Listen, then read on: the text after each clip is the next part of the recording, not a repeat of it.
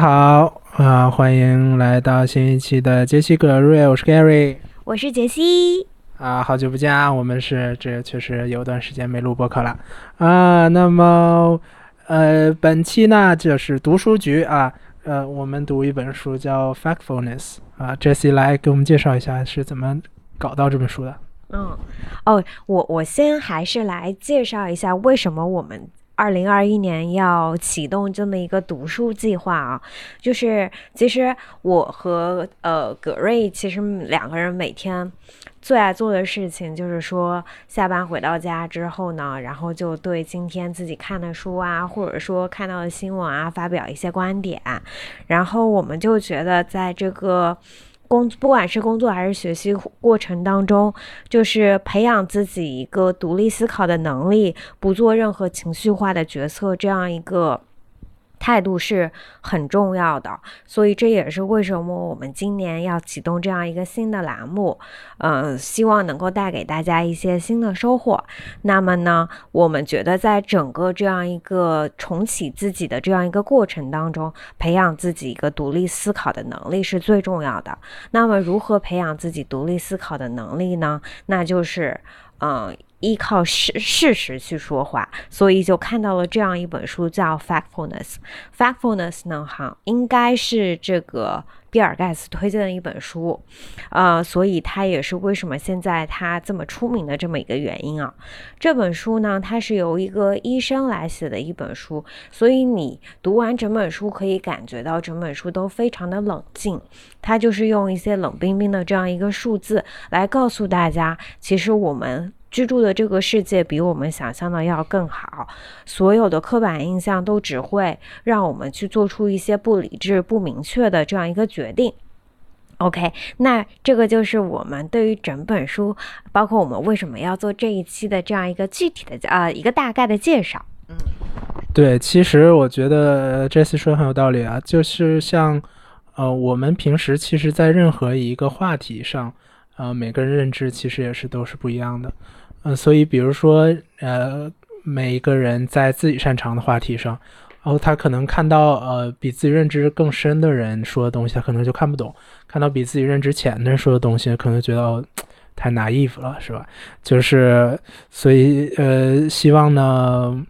我们通过这个读书的过程呢，也能提高自己的认知啊。呃，让 Jessie 来介绍一下这个书的主要内容吧。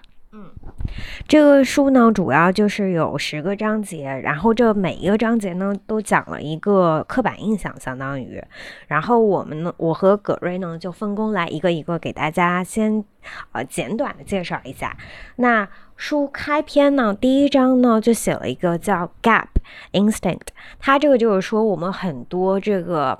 呃，很多人的脑海当中都有这个发达国家和发展中国家这样一个刻板印象，那就认为，比如说西方国家就是发呃发达国家，比如说美国就是发达的，那比如说像印度那些就是发展中国家是落后的国家，那这样一种印象呢，其实是很不正确的。呃，他嗯，汉斯当时呃呃，这个不是汉斯，是这个作者当时就是给给出了一个很震惊的数据，就是说，哪怕是那些华尔街。的人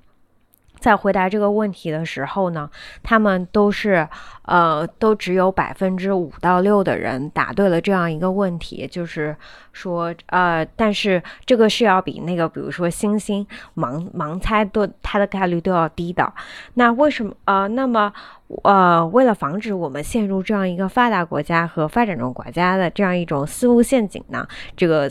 作者就提出了一个解决的方法，就是说我们可以把人的这个生活环境分划分为四个等级。比如说第一个等级，它就是完全没有屋子住，也没有任何的呃设呃生活设备，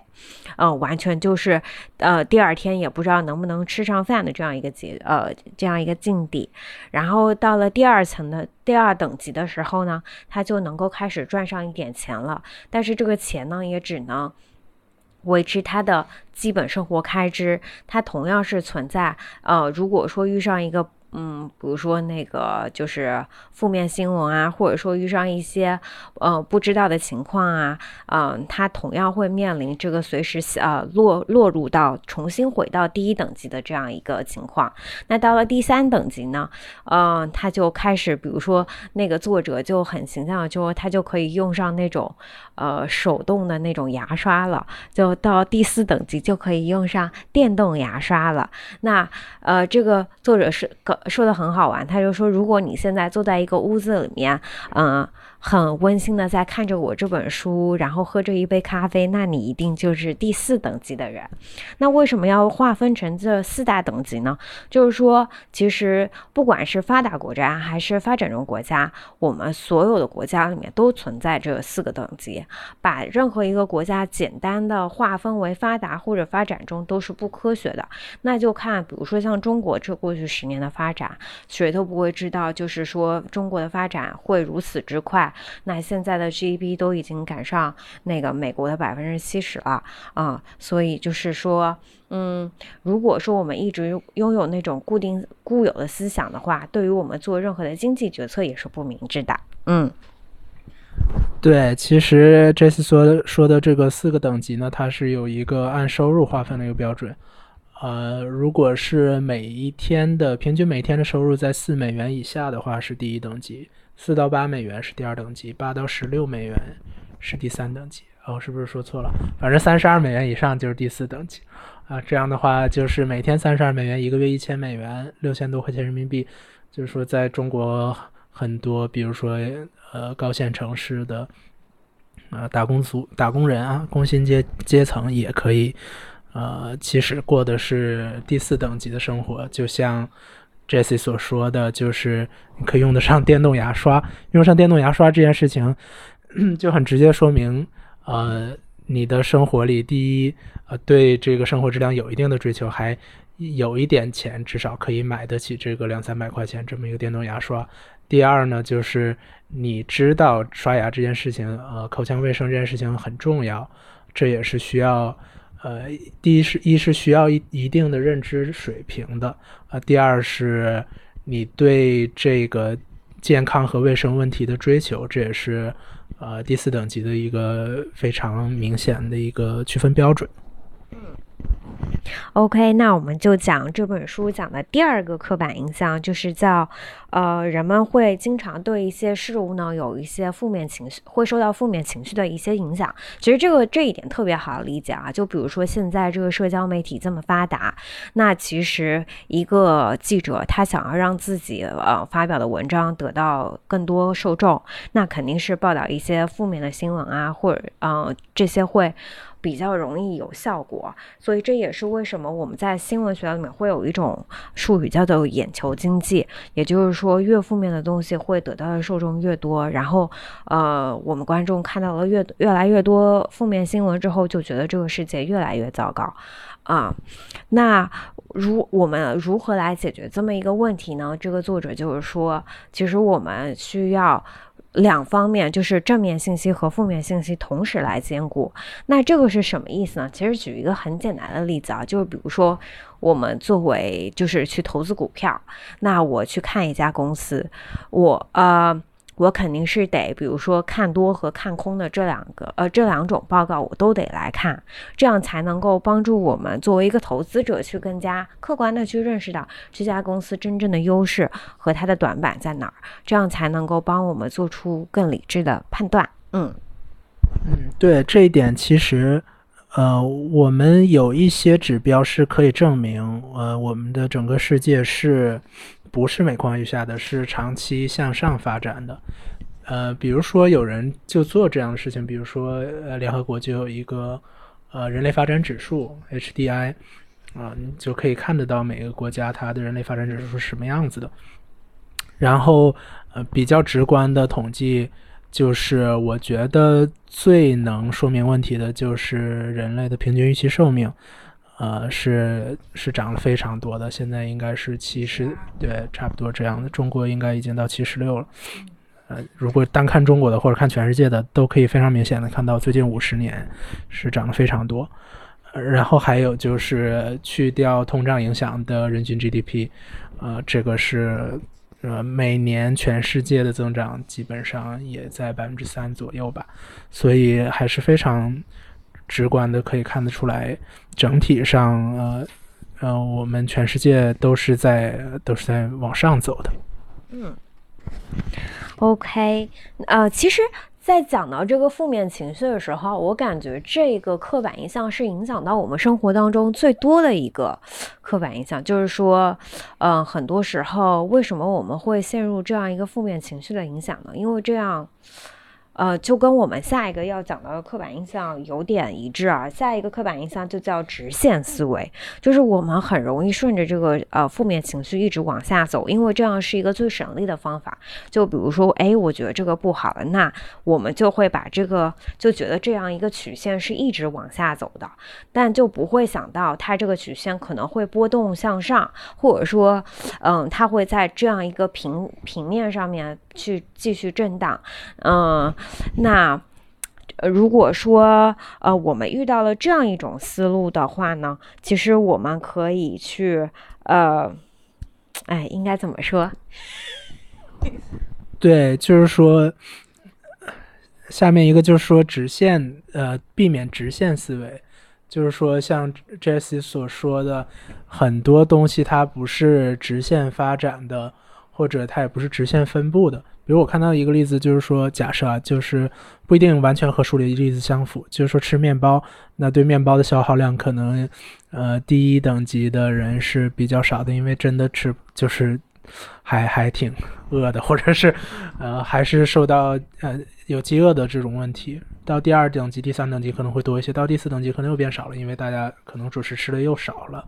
呃，所以很多事情都是它并不是直线发展或者直线分布的。嗯，对，就刚刚思路有点卡壳了，就是说，就是为什么会有这样一种直呃直线思路，就是说。因为这样最省力，我们也不需要去找额外的数据去支撑自己，因为我们会认为事态就是会一直往下走或者往上走。那举一个很简单的例子，也就是说，经济其实在一八零零年之前都其实是没有任何增长的，或者说是只有百分之一的增长。那一直到第一次工业革命之后呢，就是科技才带来了整个经济的迅猛增长，就是嗯，包括人口也是在一八。零零年之前呢，人口几乎都是零增长的，然后一直到呃一八零零年之后，呃，这个人口才开始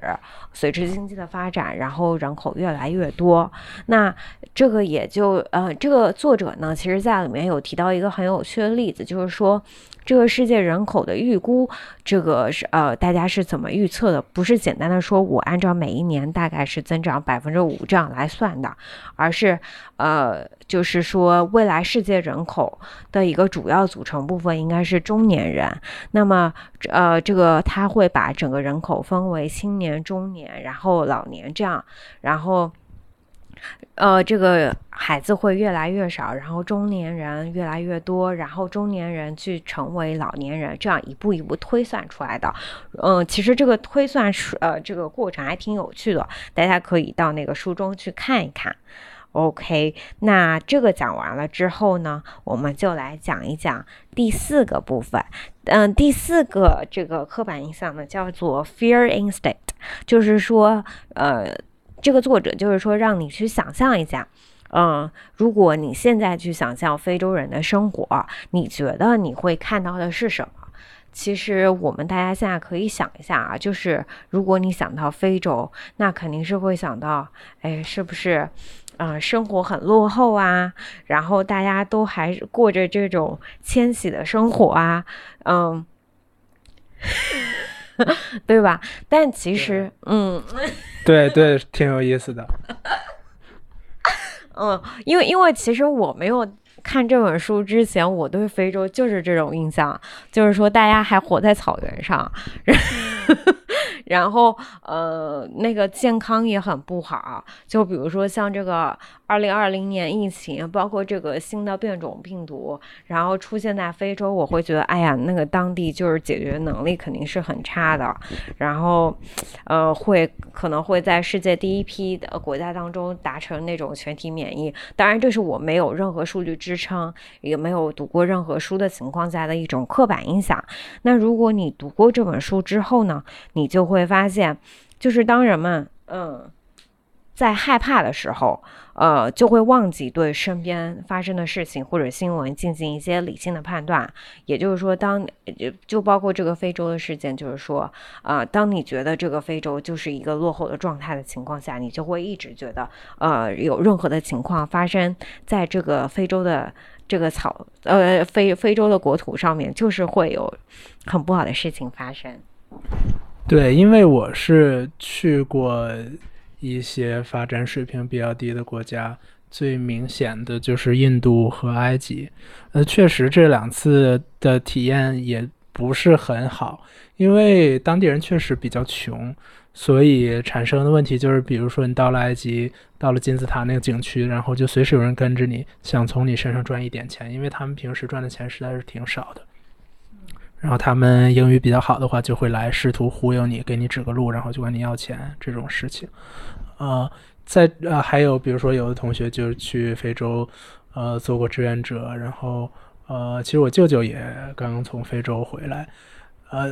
我还我还有别的同学，就长期在非洲从事导游之类的工作。就是，呃，我对这些，我对比如说这些非洲呃非洲兄弟姐妹的这个呃生活情况认识也不是很深刻，但我理解，呃，可能就和我们中国三四十年前可能也差不多，呃，就还是大家还是比较淳朴的啊，这么一种相对原始生活状态，嗯。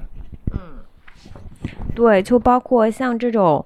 嗯，就是这种害怕的情绪啊，就是大家会觉得，就比如说有一些人，我身边有一些朋友啊，就天然害怕坐飞机，因为他们觉得坐飞机特别危险。但其实呢，坐飞机的这个事故率是所有交通工具当中最低的。然后就包括，呃，大家也会觉得，比如说某些地区的治安特别差，觉得这种杀人案特别多。那其实，呃，你会发现，呃。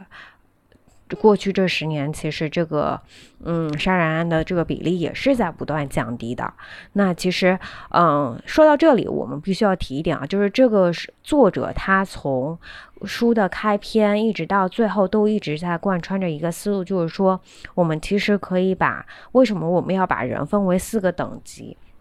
四四大类，就是因为我们可以从这四大类去进一步的去分析，为什么我们大家会有这些，比如说负面情绪的影响，会受到这个呃，会有这种，比如说这个线性思路的这样一些行为，还还有包括受到害怕情绪的影响，其实都这都是跟每个人的这个生活情。情形啊，生活和生活状况不同等级，受制于他所处的这样一个等级的影响的，所以这也是有了这样一个四个等级的这样一个思路，能够帮助我们去思考这个社会当中的很多问题。嗯，OK，那我们就接着讲下面的第五个，第五个呢，就是他讲的叫 size instinct，就是说，嗯。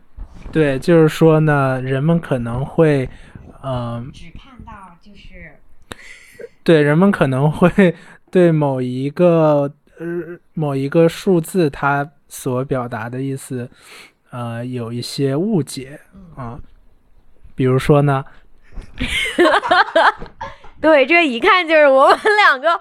就看的书已经快忘光了啊！就是那个，就是说，就是怎么说呢？就是比如说，它里面提到有一点，就是说你要透过这个数字去看到这个数字背后的人。就呃，我记得我曾经读过一本书啊，叫做《长尾效应》。其实大家可以看完这本书之后去读一部那本书，它就讲，其实我们数学里面会讲究一个叫正态分布这样一个呃这样一个概念，然后所有的人就会说，哎，其实，在那个左右尾巴上面的这些会越来越贴近于那个横坐轴，然后这样，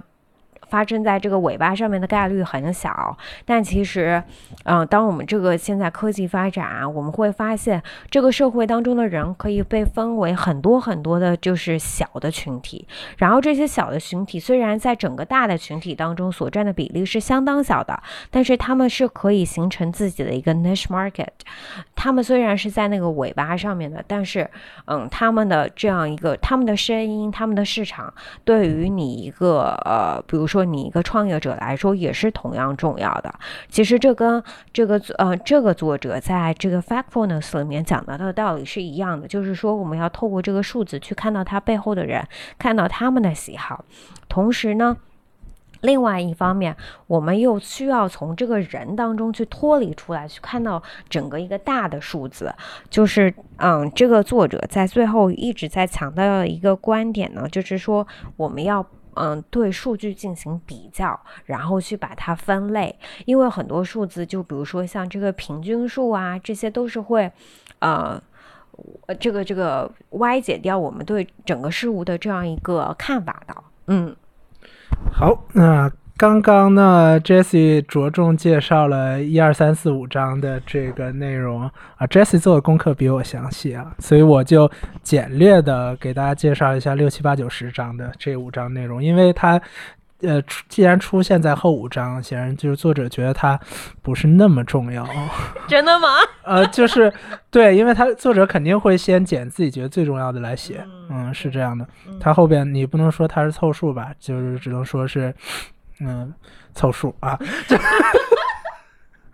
OK，呃，第六章，嗯，第六章的这个标题叫 generalization，嗯，就是说过度的这个泛化，嗯。这个我们其实平时非常容易陷入这样的思维陷阱，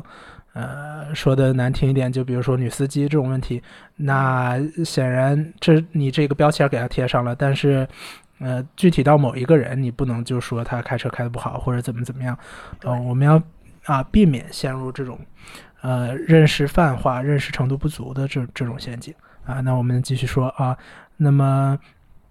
第七个呢叫 destiny 命运。也就是说，人们可能会认为，比如说，呃，非洲兄弟姐妹们，这个，呃，他们的生活过的物质生活没有那么好，呃，是不是因为，比如说地理决定论，比如说人种决定论，是不是就是他们的命运就是这样子了？但是我们可以看到，呃，比如说非洲最近三十年，它的发展其实很好的，而且，嗯，每年的这个 GDP 增长率，呃，总体来看是是要好于这些。啊，呃，欧美这些国家的，呃，而且在非洲的内部呢，有一些国家，比如说像突尼斯啊，呃，有一些国家经济表现也是相当不错的，嗯，所以尤其是这个我们这个“一带一路”这搞得越来越好啊，就像为什么我我所说，我也有呃，比如说我舅舅还有我的朋友都去非洲工作，嗯，因为这些。嗯，确实都是，呃，世界未来在非洲嘛。比如说，也不能这么这么直接就说世界未来在非洲。但是，比如说有一些非洲国家，它的后边的发展的潜力是非常大的。比如说，呃，尼日利亚的拉各斯，在五十年后会有八千万人口，这么样一个巨大的城市，变成世界上最大的城市。那我们显然是不可能忽略这样的一股非常强大的力量的。啊，那第八点呢，叫 single，就是不要避免用单一的指标去衡量问题。比如像我刚才说的，其实就是我是，我们就试图避免用单一指标来衡量问题。比如说在衡量人类生活水平的时候，我们用呃 HDI，用人均 GDP，用人均预期寿命，我们试图用用一个多维度的呃一个视角去看啊一个问题。因为后边我们确实讲的稍微快一点，因为，呃，我们也不是，我们也不习惯做一个时长特别长的一个节目，啊。啊，对，但这个里面我要补充一下啊，就是那个这个作者有提到一个很有趣的概念，就是说这个 GDP 怎么来看？因为它其实 GDP 的话，它都是一些可以定价的一些最终商品，然后把这些最终商品定价，然后去组成这个 GDP 的。那这个作者就提到，其实这个里面就忽略了人的幸福指数，就比如说现在这些 Facebook 啊，像比如说 Instagram 啊，还有还有比如呃，就是我们宁可去放弃半天。的这这个工作，比如说半天的薪水，我宁可躺在床上刷半天这个 Facebook。那其实对于我来说，虽然我这个 GDP 减少了，但是我的幸福指数增加了。所以他认为这个是也算是一个就是呃不能当做 single 的这样一个就是单一指标来刻画呃国家经济的这样一个重要的维度吧。对，应该说。呃，GDP 这件事情，或者说人均 GDP 这件事情，嗯，它你很难说它是最好的可以用单一指标，就是说你很难用这个单一指标来衡量任何东西。但是如果作为单一指标去衡量经济发展水平的话，它可能已经是最好的单一指标了，要不然人们也不会用它用这么多年了。呃，第九点呢叫 blame，就是责怪，就是说，呃，出了事情应该责怪谁？那作者的观点就是说，可能你。你看来看去，这是一个复杂的系统，你可能很难找出来一个人去责怪。那么，这个最最最明显的就是这个呃疫情的问题，就是说，嗯，你说这个病毒起源地在哪里？呃，可能是个非常复杂的问题。比如说，呃，SARS 的时候，大概。呃，零二年年底就 SARS 病毒开始在人类中间传播，但是到大约二零一五年的时候，呃，科学家们才比较清楚的定位了 SARS 的来源，就是他们在山洞里的蝙蝠，呃的体内发现了 SARS 病毒的，相当于是。一种拼装的一种方式吧，就是说这几种病毒拼装一下就可能就可以产生 SARS 病毒，大概是类似的这样，呃一种发现就可以基本确定 SARS 来源，呃，所以这个是非常困难的一件事情，呃，而且比如说我们在二零二零年年初的时候就说，哦，有的人会说吃野味的该死，对吧？但是问题是我们也很难，就是他在做这件事情的时候，他也不知道。这件事情后直接后果可能是全世界因为疫情会死，现在比如说两百万人，但是他做这个事情的时候，他肯定不是觉得我在杀人，他只是在吃一个东西而已。所以这个事情我们还是用呃科学的尽量吧，用科学的角度去看这个问题。比如说我们国家也有这个野生动物保护法、传染病防治法，那么肯定是都是一些专家通过一些科学的角度来制定这些规则啊。那么我们。如何去不应该去过度的责怪任何一个人，而是用这些规则去规范我们的行为。那么最后一章呢，叫 urgency，就是紧急，也就是说，呃，我们遇到任何事情，呃，是不是有呃，是不是有这么大的紧急程度？比如说，他可能举了一个生孩子的例子，嗯，就是说，呃，其实我们平时可以看到一些论断，就是说。呃，中国的人口会不会快速的下降？嗯，那么有一些人说会非常快速，有的人说没那么快速。呃，所以说这些事情的这这个紧急程度，我们都是需要衡量的。或者说，呃，我有一个切身的体会，就是说戴口罩这个事情，那呃，可能比如说我们身处在某一个城市，可能过去半年都没有疫情，那我们还要不要戴口罩？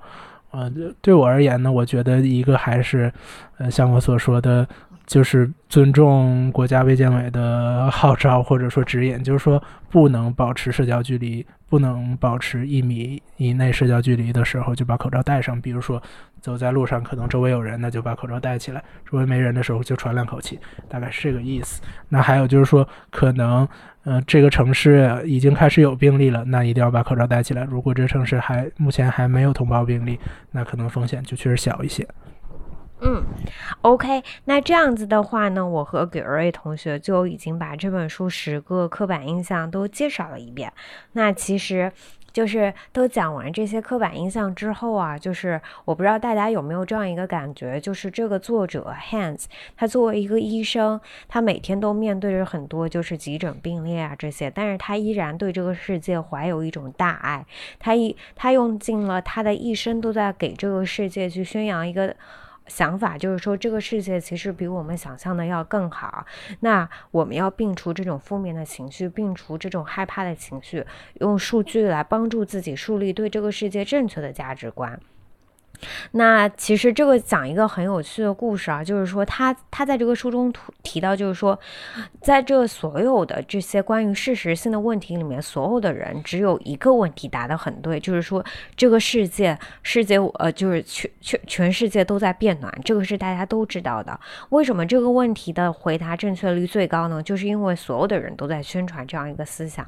那这也是为什么我们想把这一本书带给大家的原因，就是说如如果有越来越多的人读到这样一本书，都知道用数据来支撑自己的想法，不让自己陷入一些负面情绪的陷阱，那我们这样一个世界呢就会变得更好。那么你的生活呢，其实也会变得更加轻松。那最后的最后呢，我想给给大家分享一个，就是我研究生阶段我的一个教授给我讲过的一句话，就是说，他说每个人的这个认识世界呢都。可以分为三个阶段，就是第一个阶段呢，就是说你不知道你不知道什么，然后慢慢的你通过一些数据的积累，你通过阅读，你知道你知道什么，然后到最后一个阶段，就是你知道你不知道什么。那在这三个阶段当中，你会发现自己会得到更多的锻炼，然后你也会对这个世界更加的包容。嗯嗯，那最后葛瑞同学还有什么想说的呢？对我们其实还可以呃引申一下，就是呃，因为这本书讲的就是我们对世界一些常见的误解。那么我们平时又有什么呃有什么这个关于误解的话题，我们想说一下的呢？我就嗯，我还以为格瑞同学考虑到时长不让我说了呢。啊，我就简单的说一下，就是嗯。这个问题也很难简单的说，但是我就简单的说吧，就是呢，呃，大家总觉得这个我们国家这 A 股不好，呃，这个十年前三千点，十年后还是三千点，但是现在涨到三千六了，所以这种声音越来越小了。但是呢，呃，我们应该看到股市它是什么呢？股市是呃一堆企业组成的，呃，每一个股票它的价值。呃，就是这个企业的价值。那么股市长期来看，嗯，它的成长速度基本上和整个经济体的 GDP 的，呃，是名义 GDP 的成长速度应该是接近的。呃，那么通过过去十年的数据，我们可以看到，呃，代表 A 股的沪深三百的全收益的收益率，就是呃，我们平时用到的沪深三百指数是。呃，价格指数而不是全收益指数，呃，缺了一项就是分红。其实我们也可以找到沪深三百全收益指数，呃，在我在手机上找到一个 APP，就是万万德股票，当然也不用花钱了，就是可以找到这个沪深三百全收益这个指数，它是呃去年和今年一直在创新高的。呃，这个沪深三百全收益的过去十年，呃，去掉。再去掉市盈率的影响，就是说，如果现在，比如说是沪深三百是十六倍市盈率，在十年之之前找到一个同样是十六倍的一个时间点，那么我们就可以计算出来这个呃利润的增长率。也就是说，沪深三百这些企业当然也不是一成不变的了，我们就说沪深三百全收益指数的利润增长率是大概百分之九点三，那么。这个数字是要稍稍呃低于美股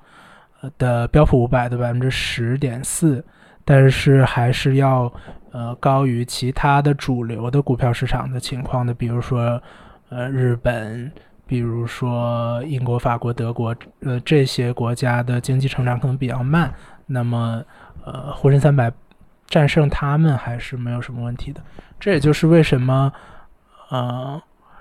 为什么我们有一些公募基金可以取得非常好的收益？比如说朱少醒的富国天惠可以做到十五年二十倍。嗯，也不是说人家就神，只是呃你在一个呃成长的经济体里，你选对行业之后，你再去做一些呃这个很好的工作。当然，人家这个能力肯定是很强了，但是你选对基本选对行业之后，再去做一些分析的工作，嗯。就可以，呃，取得很不错的收益，啊，这就是我所说的这个为什么，呃，平时大家都说 A 股不好，A 股不好，我觉得 A 股很好啊，虽然没有美股好，但是 A 股啊还是非常好。嗯，对，其实我也赞同葛尔同学的讲法啊，就是因为我一直认为投资一个国家的股票，其实投资就是投资一个国家的未来发展。那中国未来五到十年的发展，那是我觉得是全世界公认的呗，应该就是。一直会那个在这个国家推动科技啊，推动这个新基建啊这些呃运作之下，会得到高速呃依旧高速的发展的。那我这边再提供大家一个就是这种生活当中会遇到的刻板印象，或者说这种呃数据陷阱吧，就是说，嗯，现在大家就是在这个嗯。投资的时候都会遇到一个名词，就是说抱团抱团，因为就是年初的时候前十天吧，那个白酒的呃这一类啊股票就暴涨，就很多人都说那个时候就十天就赚了，比如说呃比如说几好几年的这样一个投资呃好几年的工资就一下子赚回来了。那大家都在与此同时呢，现在。随着这个市场波动的加剧，大家又在说啊，抱团股啊，要要崩溃啦，要解散啦，怎么怎么的？那是不是真的有这样一个情况呢？呃，我不能说就是说抱团股一定不会瓦解啊，但是我想给大家提供一个思路，就是说大家可以看一下，在零七年的时候，基本上大家都在抱团银行、地产，因为那个时候就是美随着美国的这个房产的火爆。然后国内也是带起来一一波，那个时候招商银行的那个什么静态的 PE 的话都有四十五倍，呃一百倍，动态应该有四十五倍。那其实对于一个银行股来说，这是很夸张的。然后到了一五年的时候，大家又开始抱团这个互联网。一五年就是很很很不同的一点，就是说不管是什么垃圾股，大家都去抱团。然后到了现在，大家。嗯，都在抱团一些，比如说光伏啊，比如说大家都很公认的消费啊，然后还有一些什么新能源汽车啊这些，就我们就看到今年这个比亚迪啊，包括有一些就是像这个新新能源汽车产业链的一些，比如说像玲珑轮胎啊这些不断创新高，那。嗯，我们在我其实我在这个过程当中看到的一点很明显的不同，就是说今年的抱团股有一个很大的特点，就是大家都在抱一些呃优质的呃资产，那并且就是当他们的这个嗯 PE 呀，就是呃嗯趋向于历史啊，比如说新高的时候，都会有一波调整，也就是说整个市场呃相对于这个。公司的估值还是较较为理性的，并没有出现就是一些很极端的这个市场火爆的一些行情。那呃，这个市场的后期到底会怎么走呢？其实。嗯，谁都不知道。但是有一个，也就是葛瑞同学也一直跟我讲的，就是投资任何一个公司呢，其实都是要看它的合理估值的。那如果你一直坚信着这样一个合理估值的这样一个理念的话，其实你都可以就是在这个市场当中获得一定的收益，也可以及时的止损。那么这个也就是回应到我们这本书的这样一个主题：无论这个市场多么的疯狂，无论这个世界多么的悲观。感觉多么的悲观，那其实我们都应该用数据来支撑我们自己的选择，让自己的生活变得理性而轻松。嗯，对的。关于抱团呢，我再补充两点，就是说现在有人又说哦，那个抱团抱到港股去了，然后发现大家抱团抱在港股的就是腾讯、美团和港交所这三只股票。嗯，但是呢，大家就发现为什么抱团呢？因为他们三个是最好的，就是像港股最优质的资产。腾讯是真正的垄断社交通讯、游戏版权内容，真正的垄断。然后美团在外卖，呃，包括呃，就是最后一公里的呃快速的这个短距离的电商，呃，这些领域都是基本上有百分之六七十的份额。呃，都是呃天花板非常高的平台型公司，还有港交所，这是真正的永续经营，真正的就基本上没什么竞争对手，啊不太可能有什么竞争对手。嗯嗯，这么都是都是绝顶的好资产，那所以对吧？就是为什么会抱团抱到他们身上呢？因为他们真的是最好的。那包括为什么现在呃公募最厉害的，就不是 就是规模最大的张坤，大家都抱到他身上去了，产生了。呃，中国大陆第一个就是说，呃，规模超过千亿人民币的基金经理，因为他是最厉害的。那这个没有办法啊，就是说大家都变聪明了，就不是说抱团是傻的，是抱团是，呃，某种程度上来说是聪明的，就是说大家抱到张坤身上了，因为他可能就确实是呃最优秀的基金经理之一，大家不再去。呃，报呃追涨杀跌了，或者报一些旧经济的没有发展、没有成长的股票，呃，不再去报呃去年上半年大家去报诺安、银河这些小的基金公司，大家已经不再去报这些了。大家报着报着就报到最好的基金公司易方达，报到最好的基金经理张坤，那也是大家在抱团的过程中逐渐变聪明的一个一个过程。所以呢，就让我们这个继续紧紧的抱在一起吧。嗯，OK，到了最后呢，我们还是例行一下我们的推荐栏目。来，先葛瑞同学先推荐，你这期想推荐什么呢？哦，天哪，这个时长确实是越来越长了。那么今天说到 A 股呢，我就直接这个亮出我的底牌了，就是我推荐这个。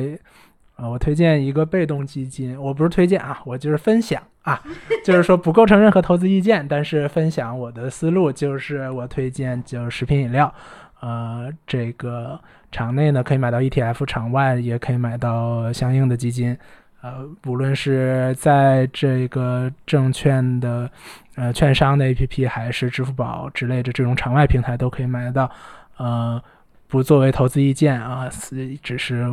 一个分享，就是因为，呃，最最简单的买指数基金呢，就是因为它，嗯，长生不老，呃，那么，嗯，在 A 股呢，呃，首先呢，长生不老呢，也就是说，我们如果选一个细分行业，呃，会不会长生不老呢？比如说，